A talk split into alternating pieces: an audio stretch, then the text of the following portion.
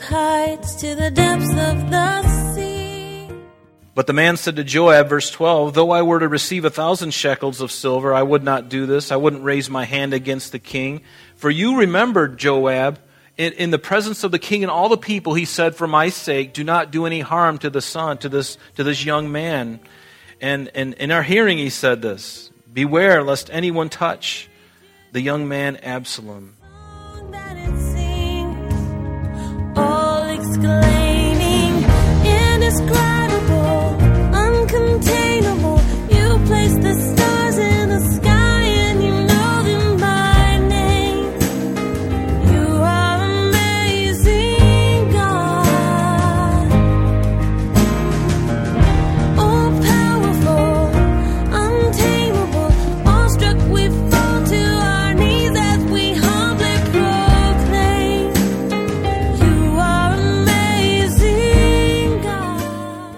Welcome, everyone. You're listening to Truth in Christ Radio, a Bible teaching radio ministry of Calvary Chapel of Rochester with Senior Pastor Rob Kellogg. should go. Or in heavenly storehouses laden with snow. Joab didn't hesitate to strike Absalom, though he knew David commanded him not to. Even though everyone else was willing to follow David's direction, Joab was convinced that it was in David's best interest and in Israel's best interest to show Absalom justice but not mercy. Jesus taught us about mercy in the Sermon on the Mount. In the book of Matthew, chapter 5, verse 6, Jesus says, Blessed are the merciful, for they shall obtain mercy. If God gives mercy, so should we. Now here's Pastor Rob's teaching already in progress. Going to go to war against his own countrymen, but the, sa- the, the people of uh, the, the, the lords of the Philistines says, you know what, we don't trust this guy because when we get into battle, he's going to turn around and he's going to fight against us. And, and so remember, Achish sent him. He said, David, I'm sorry. I trust you. These guys don't, but you got to go. so he tells David to go about 80 miles south down to Ziklag, which is in the northern part of Israel. And, and so that's what happened at that time. But this man Ittai was one of those Philistines. And there was something about David that Ittai said, you know what, I can follow this man. He's not one of my people. He, he's, a, he's, a, he's a Jew. He's a Hebrew. But when I compare Achish and I look at David, David was the ones who went out and fought all of Achish's battles. And that's what gained this trust between Achish and David. And this man, Ittai, we don't know much about him other than that he was um, loyal to David. And when David left, he followed him and he went with him. He wanted to be servant to David. And you think about that, even when the enemy's troops are going and serving you, and they were saying there was probably uh, two, between two or 200 or 600 men from Gath that came with him to serve David. The enemy's army comes to serve. It's kind of interesting, isn't it? But that's who this man was. And, and again, a very common strategy to divide the armies up into three. We see Gideon doing that in Judges 7, verse 16, when he sent out three groups of 100 to go against the Midianites. Remember the pictures and the, and the, and the lamps? He sent out three different groups, three groups of a 100. A very common strategy. We see it also Saul doing the same thing in 1 Samuel chapter 11. But notice in verse 3, back in our text, says, But the people answered, You shall not go out, because they were afraid, again, that they would get a hold of David. And that's, they knew that that's all that they wanted, was to get David. Everyone else was valueless, but he was a high valued target. And so, verse 4, the king said to them, Whatever seems right to you, that's what, I do, what I'll do. And so the king commanded, verse 5, uh, those three men, Joab, Abishai, and Ittai from Gath, he tells them in, in, in, the hearing of all the people, he says, Deal gently for my sake with the young man Absalom. So that means when you find him, I want him alive. Bring him back alive. And again, what an amazing character. You know, think about if somebody was hunting you down and was serious about killing you. and they were going after you like nobody's business would you have that same heart? Of course, Absalom was David's son, that certainly helps. But to think that he, oh, you know, produced a coup, forcing David out, and then now David is on the run again. David was used to being on the run. He seems to have acquired this wonderful skill of finding out every nook and cranny of that area in Israel. And he knew that, that geography really well. And so when he took those people across the Jordan over to Mahanaim, he knew exactly what he was doing. He knew what his plan was. And I'm sure all the time he's leaving Jerusalem, he's thinking, I know where I'm going to go. He didn't even know, I think, when he left, but as he's going, he's thinking, I know where I'm going to go. And I'm going to, I'm going to gain the advantage. And Hushai, giving the, the call to amass all of Israel, gave him that extra time that he needed. Valuable time for David to gather himself an army. So, he tells these three generals, you know, deal well for my sake, or deal gently for my sake with the young man Absalom. And, and David knew by now the experience, by experience, just the bloodthirsty nature of Joab and his brother Abishai, Joab's brother. And both of these men had a lot of blood on their hands. And, uh, and David knew them very well. He grew up with them. You know, they were his nephews, his sister's sons. And so, verse 6 the people went out into the field of battle against Israel, and the battle was in the woods of Ephraim. Now, this woods of Ephraim, uh, remember how I had said, here's the Jordan River, you know, in the center of Israel, and then David and his men, they, they found this, this area, Mahanaim, right there on the Jabbok River. That's where they stayed, and the forest of Ephraim was just a little bit north of that. Okay, there was a forest there, and evidently a, a pretty substantial forest, very thick. And that's exactly where David uh, strategically begins his battle and draws the enemy of Israel, his own brothers, unfortunately. He brings them into that area. And so, verse 7, it says, The people of Israel were overthrown there before the servants of David, and a great slaughter of 20,000 took place there that day. So, already Absalom's army is being decimated and the battle was scattered over the face of the whole countryside. And notice what it says there in verse 8. And the woods devoured more people that day than the sword devoured. It was so thick and so difficult to navigate in those woods that um, men's swords were getting entangled and they couldn't draw well the way they would. They had trouble fighting. And David's men were well versed, evidently, and they knew this terrain. And the people who came to help David knew that terrain. And so these men were at a great disadvantage. And then notice what it says in verse 9. Then Absalom met the servants of David, and Absalom rode on a mule, and the mule went under the thick boughs of a great terebinth tree, and his head caught in the middle, caught in the terebinth tree. So he was left hanging between heaven and earth, and the mule which was under him went on. I mean, this sounds like, like a cartoon, doesn't it? I mean, when you, when you hear about this, and, and, and especially if you know something about Absalom, because this mule, this, this uh, which was really an offspring of a male donkey and a female horse, that's what this mule was. And so he's riding this mule, and, and the scripture tells us in chapter 14 of this chapter, or this book that we're looking at, why, why did his head get caught in the boughs of, these, of this tree? Why was it? Well, let me read something to you. This guy was fabulous. He was like, he could do like a Pantene commercial. I mean, his hair, the, the fan blowing on him, and just, you know, kind of doing that in the flow, and then just, you know, three pounds of hair would just go over the side and, mm, you know. And that was Absalom. He was a handsome guy, long, thick, blonde hair.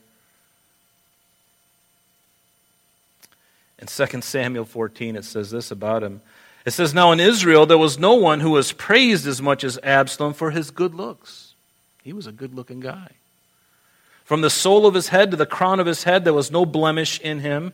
And when he cut the hair of his head at the end of every year, he cut it because it was heavy on him. And when he cut it, he weighed the hair of his head 200 shekels according to the king's standard. That's roughly between three and five pounds of hair. And he did it every year. So you can see this this guy with the bushy hair, the long locks, going in on this mule, and his hair gets all there's branches sticking here, branches sticking in here, and he's just like, and the mule takes off and he's suspended in the air. And so this is the the predicament that he finds himself in. And a certain man saw it and told Joab. And Joab, in verse 10, says, Why did you told me this? Why isn't he dead? Right? And so, but the man said to Joab, verse 12, Though I were to receive a thousand shekels of silver, I would not do this. I wouldn't raise my hand against the king. For you remembered, Joab, in, in, the presence of the king and all the people, he said, For my sake, do not do any harm to the son, to this, to this young man. And, and in our hearing, he said this Beware lest anyone touch the young man Absalom. And what's interesting here is that this was the command of David in verse 5 of this chapter Deal gently for my sake for the young man Absalom. And all the people heard it. Everyone heard it. And yet, Joab, do you see already? You see the character of the man? And he, he really hasn't changed from when we see him back in, you know, in the beginning of this book. He, he hasn't really changed. He's still just a bloodthirsty man, a conniver, a very intelligent man. David trusts him, but, but he's not so obedient to David, though, is he? He's obedient to a point until his own rage gets involved, and then he disregards the king's commands. He follows his own heart. Instead of listening to the king, he's like, you know what? I'm going to put this guy to death.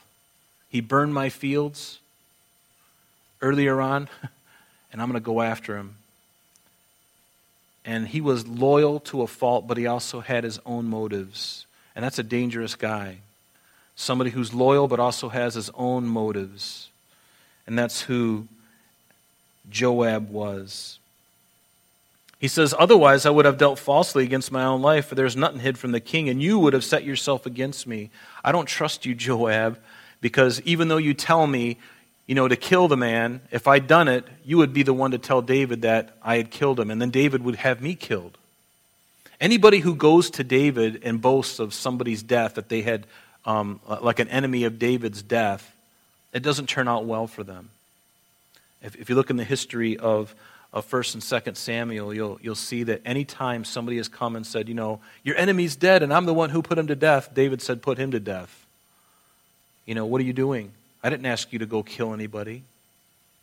I didn't ask you to kill my enemies. God is able to take care of my enemies. Thank you very much. What were you doing? You have no right to take another man's life unnecessarily just because he's an enemy of mine. So Joab, he hears this from the young man and he says, I cannot linger with you. In other words, get out of my way. And he takes three spears in his hand and he thrusts them through Absalom's heart. And I think that was enough to kill him, wouldn't you say? Wouldn't you think that'd be enough? Three spears in the heart? One would probably do. But no, not one, not two, but three. He does it three times while he's hanging there in the tree. And the ten young men who bore Joab's armor surrounded Absalom. They struck and they killed him. And I, and I think of the hate and the vengeful heart that these men had uh, for each other. You know, Absalom and, and Joab and these other men who were Absalom's or Joab's armor bearer, you know, Uh, men who carried his armor, how much they hated Absalom.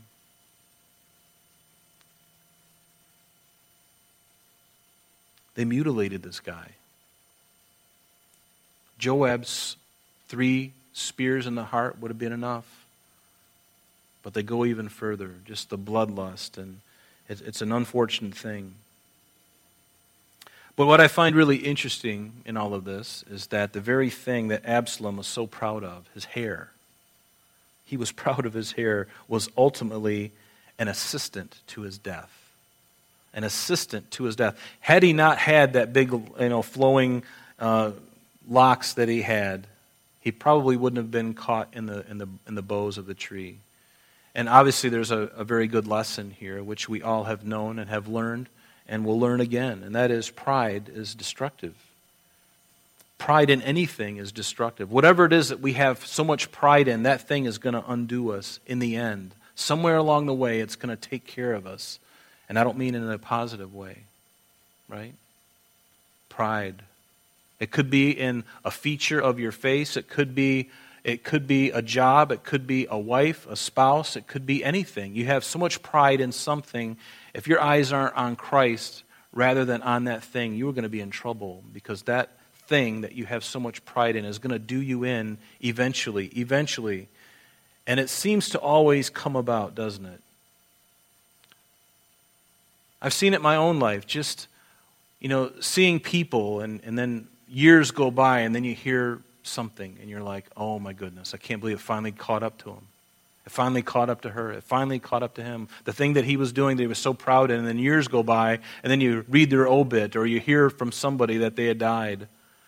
And the pride, the pride. What does it tell us in Proverbs 16, verse 18? Pride goes before a fall, and a haughty spirit before a fall. Go, pride goes before destruction, and a haughty spirit before a fall. And that's exactly what we see in the life of Absalom. Solomon wrote in Proverbs chapter 6 verse 16, these six things the Lord hates. Yes, seven are an abomination to him. Notice a proud look, a lying tongue, hands that shed innocent blood. Does that sound like the the curriculum vitae of Absalom? Sounds like his resume. I was proud. I had a lying tongue. I had hands that shed innocent blood, a heart that devises wicked plans. Certainly, he did that as he planned to, um, to throw the, his father off the throne and take the throne for himself. Feet that are swift and running to evil. That's exactly what he was as, he, as the army came against Jerusalem with him and his men. A false witness who speaks lies. Yes, he spoke lies. One who sows discord among brethren. And that's exactly who we see Absalom as all those things and his fall was coming. In 1 Peter chapter 5 it tells us that God resists the proud, but he gives grace to the humble. He resists the proud. God hates a proud person. It's the very same thing that Lucifer, who used to be one of the archangels or one of the, the angels that evidently had some uh, some uh, ministry to the Lord in, in bringing perhaps the worship of all of creation to, to the Lord. He, he, he says in, in, Ezekiel that his Ezekiel 28 that the, the, the, the, the pipes and the tabrets and the things, he was a music man. Satan, in his original form, Lucifer, was a music genius.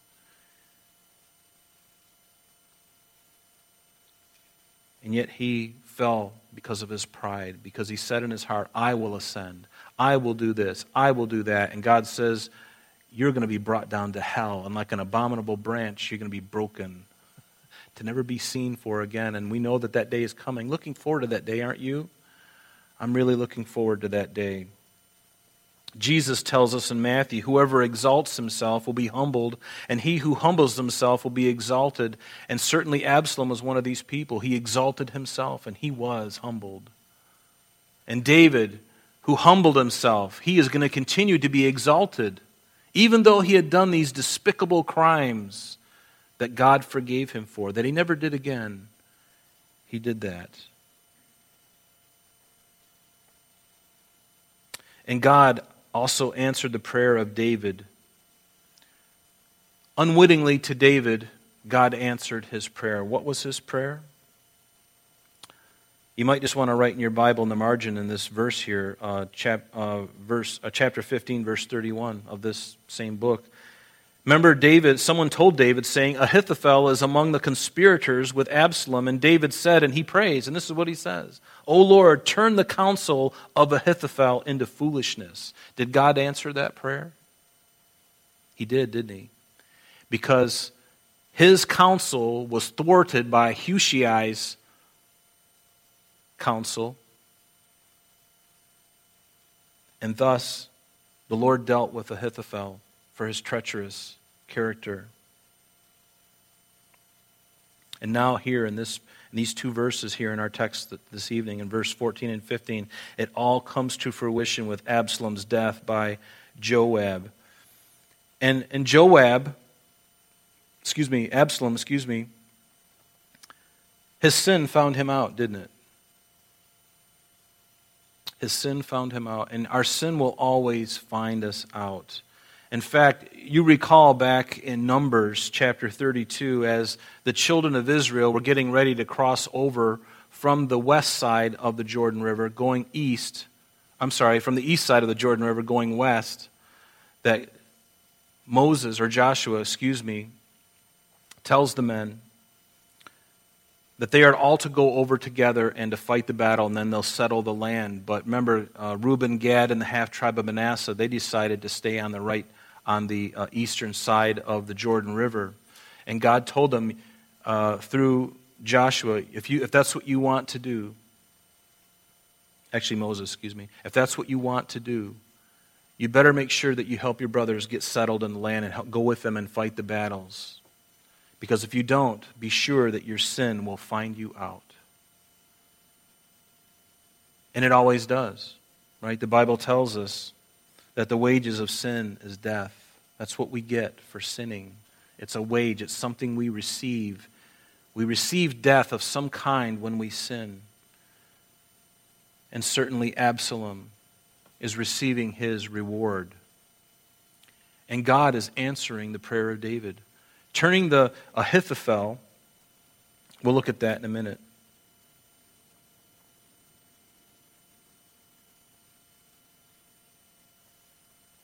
Because in, uh, in 2 Samuel 17, it says, The Lord had purposed to defeat the good advice of Ahithophel to the intent that the Lord might bring disaster on Absalom.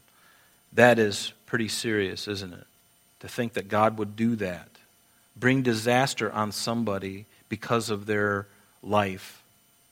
And, and that's why it's so important for us to never uh, play fancy or play footloose or be footloose with sin of any kind. Because we just don't know when the hammer is going to drop. And it seems that God, He's always gracious. God is always gracious. But for every person, do, is, do you find this true in your own life that God seems to, you know, you, you look at maybe what you're getting away with and maybe you've been getting away with it for years, and then somebody else comes along, does the same thing, and they get busted the first time. And yet you've been doing the same thing for years, and God has been warning you, warning you, warning you, warning you. And all of a sudden, you come to the realization that that could have been me. And why wasn't it me? And that's a, that's a part of the, the counsels of God that I can't understand. Why does He allow one to, to be um, punished early and another person can get away with it for years. That's a mystery I, I don't have an answer for. But all I can say is God is a God of grace. He's a God of grace. And He gives us space to repent. And everybody's different. He knows how much time you need. And He knows when you're finally going to come to the end. And He's always waiting for you to come to the end of yourself and say, you know what? I, I'm really finished with this part of my life. I'm sick and tired of it. I've been tripping over it all my life. And here I am, you know, so and so years old. I've been, you know, struggling with this thing for 20 years. Ugh, I'm done with it. And God says, I knew this time would come. and that's the unfair advantage that God has. And again, I don't pretend to know the counsels of God, and that, that, that, that, that belongs to Him. But I also know that God knows another person and they could get away with it for a very short period of time before they're judged somehow or brought to uh, something like Absalom. And God doesn't owe anyone an apology for what he allows and what he, what he does. He knew Absalom's heart. If there was any possibility that Absalom would repent, I'm sure that God would see to it that he had the optimal moment in his life to come to Christ. I'm sorry, that concludes our program for today. But please join us next time as Pastor Rob continues our study in the book of 2 Samuel. Calvary Chapel of Rochester is located at 2503 Browncroft Boulevard, Rochester, New York, 14625. You can reach us at our church office between 9 a.m. and 4 p.m., Monday through Friday, at area code 585 586 3140. If you would like to have an audio CD of today's message mailed to you in its unedited form, simply mention today's date when contacting our church office. You can also contact us via the web by logging on to www.calvaryrochester.com. There you will be able to access a number of useful things, such as information concerning our beliefs, our ministries, contact information, our location, service times, and much more. You can also download or listen to the radio and sanctuary messages free of charge from the teachings link at the top of the page. To listen to Calvary Chapel of Rochester sanctuary messages or Truth in Christ radio on your mobile device, just subscribe to both through Google Podcast or Apple Podcast. You're also invited to join us on Sunday and Thursdays through live streaming of our services and Bible studies. Just click on the online services on the website. We're so glad that you could join us today. And if there is any way that we can bless you with your walk with Jesus Christ, please don't hesitate to call our church office. Remember, Jesus said, I am the way, the truth, and the life. And for this cause I have come into the world, that I should bear witness unto the truth. Everyone who is of the truth hears my voice. May God bless you in abundance today as you walk with Him. And until next time, this has been Truth in Christ.